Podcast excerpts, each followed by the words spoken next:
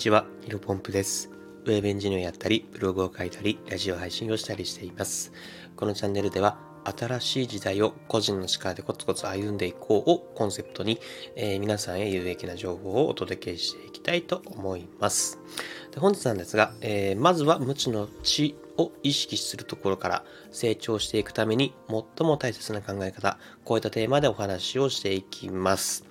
えっ、と、まあ、えっ、と、今回の内容はですね、僕ら人間がね、成長する上で最も大切な考え方と言っても過言ではないとですね、えー個人的には思っている内容です。まあ、逆に言うとね、これさえ忘れなければ、まあ、人間はね、日々成長し続けられると言い換えることもできますので、まあ、ぜひね、今回知らなかったよという人はですね、一緒に学んでいただけると嬉しいです。早速本題に入っていきたいと思いますけども、まあ、タイトルにもありますが、無知の知、えーこういった言葉を聞いたことはありますかね、えー哲学の父とも呼ばれたソクラテスの有名な言葉らしいです。はい。まあ、そこはね、僕今回この無知の知っていう言葉自体は知っていて、えーと、なんかその調べたらソクラテスの有名な言葉みたいだったんですけど、まあ、このね、ソクラテスっていう人物名は今回の話とそこまで、えーと、重要な単語ではないので、ではないので、無理して覚えなくていいんですけども、まあ、今回はね、無知の知、この言葉だけはですね、ぜひね、えー持って帰ってもらいたい言葉です。で、この無知の知とはですね、どういったものかというと、まあ字の通り、無知であることを知っていること。もう少し噛み砕くと、自分がいかに分かってないかを自覚せよということですね。で、えっ、と、まあ、この6つの言葉をですね、意味を聞いた人の中には、いや、そんなの当たり前のことだろうと、えっ、と、分かってるわと いうふうにですね、感じた方もいらっしゃるかなと思います。でも意外とこの無知の知を日常から意識できる、できている人って意外と少ないんじゃないかなと僕は思っていますね。えー少なくとも以前の私は無知の知、これをですね、全く意識していませんでした。えーかちょっと過去の話になってしまうんですけど、例えば僕は中学校時代に卓球で、確か中学校2年生の時にですね、ダブルスで、えっ、と、県大会優勝させてもらったんですが、もうその時はね、もう完全に天狗状態で、もう俺はもう無敵だぜと、えー意気揚々とですね、あの、思ってました。で、そのまま、えっ、と、スポーツ推薦でですね、えー高校は県外のところに行ってですね、進学をしたんですけど、まあ、まさしくね、胃の中の蛙状態で全く自分の実力が通用しなかったんですね。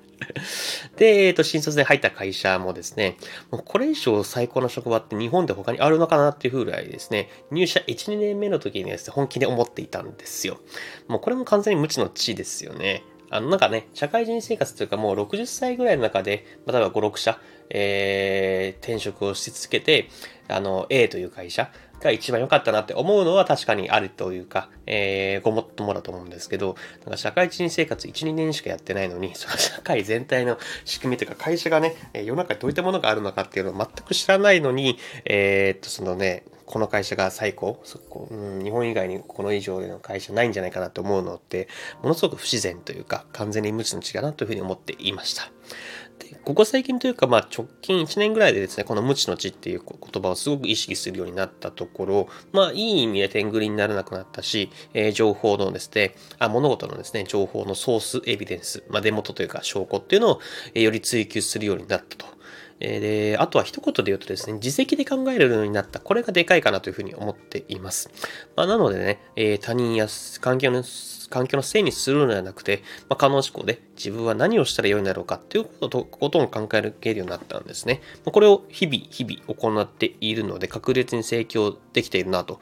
うな実感をものすごくしています。で逆にね、まあ、今までここまで無知の知について話してきましたけど、まあ、無知の知の逆、えっ、と、まあ、言葉あるかもし、あるかどうかは知らないですけど、無知の無知。まあ、自分が分かっていないことを理解できてない。まあ、こういった状態になるとどういうことか、どうなるかというとですね、まあ、絶対に自分が正しいと。だから他人や環境が悪いんだというふうに多責思考になってですね、まあ、物事の本質を捉えるので大きくずれてしまうんじゃないかなというふうに思っています。えーさっきのまあ僕の過去の例で言うとですね、まさしく高校時代の、えー私はですね、この、えー無知の知、無知の無知か。まあ、ちょっと言葉があるかどうかは別として、えー自分が分かってないことを理解できていないというような状況に陥っていましたね。まあ、どういうことかとまあ言うと、まあ、いや、俺、県大会優勝してるし、と負けるのは、自分の実力が通用しないのは、えっ、と、自分の高校の、えー練習環境が良くないからだと。あとは、コーチもですね、俺のやりたいや卓球とずれている指導をしているせいだとですね、完全に他人とか、えー環境のせいにしてたんですね。まあ、こういったね、考えの間違いが、あこういった考えがですね、間違いだったっていうふうに気づくのはですね、えっ、と、気づくのはまだ約2年かかりましたね。まあもう気づいた時にはですね、高校最後の大会、残り1、2ヶ月だったこの時すでに遅しですよね。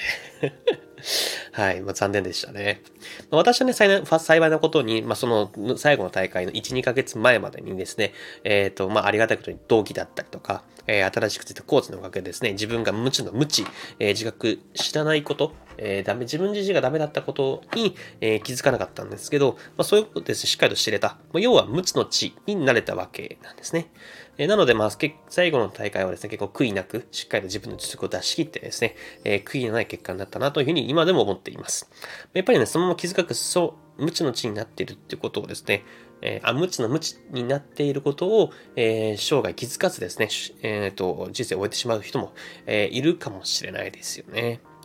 やっぱり僕らのね、成長にとって、最も大切な考え方の一つに、その無知の知、えーこれは絶対に外せないものだなというふうに思っています。まあ、ぜひですね、自分がいかに分かってないかを自覚するここから、これをね、やっぱ意識するところから始めてみると、えー自分の成長、えー自責思考になってですね、物事をしっかりと本質的に捉えられるようになっていく、えーいうふうに僕は思っています。はい。本日話したかったことは以上です。えっ、と、雑談でですね、昨日のちょっと雑談の続きになるんですけど、えっ、と、実際に私、えっ、と、宇都宮に来ておりまして、今日が最終日ですね。で、昨日の夜、あの、餃子を食べるという話をしたんですけど、まあ、そこでですね、あの、行天堂という、えー餃子さんに行ってきますとお伝えしたんですが、えー、なんときのやつをちゃんと行けましたと。はい、嬉しかったですね。あ、の、早い時間に行けたんでですね、あの、並ばずに入店することもできました。あのですね、本当にもちもちの餃子をですね、マヨネーズ七味でいただくという、まあ、かなり斬新な食べ方なんですけど、まあ、これおすすめらしいんで、そのまま、えーいただいたんですが、うん、本当にマヨネーズとそのもちもちの餃子の相性がものすごく良くてですね、これ普通にね、あの、美味しかったですね。あの、どこにでも食べれないというか、ここでしか味わえないんだろうな、味わえないんだろうな、というふうに思いました。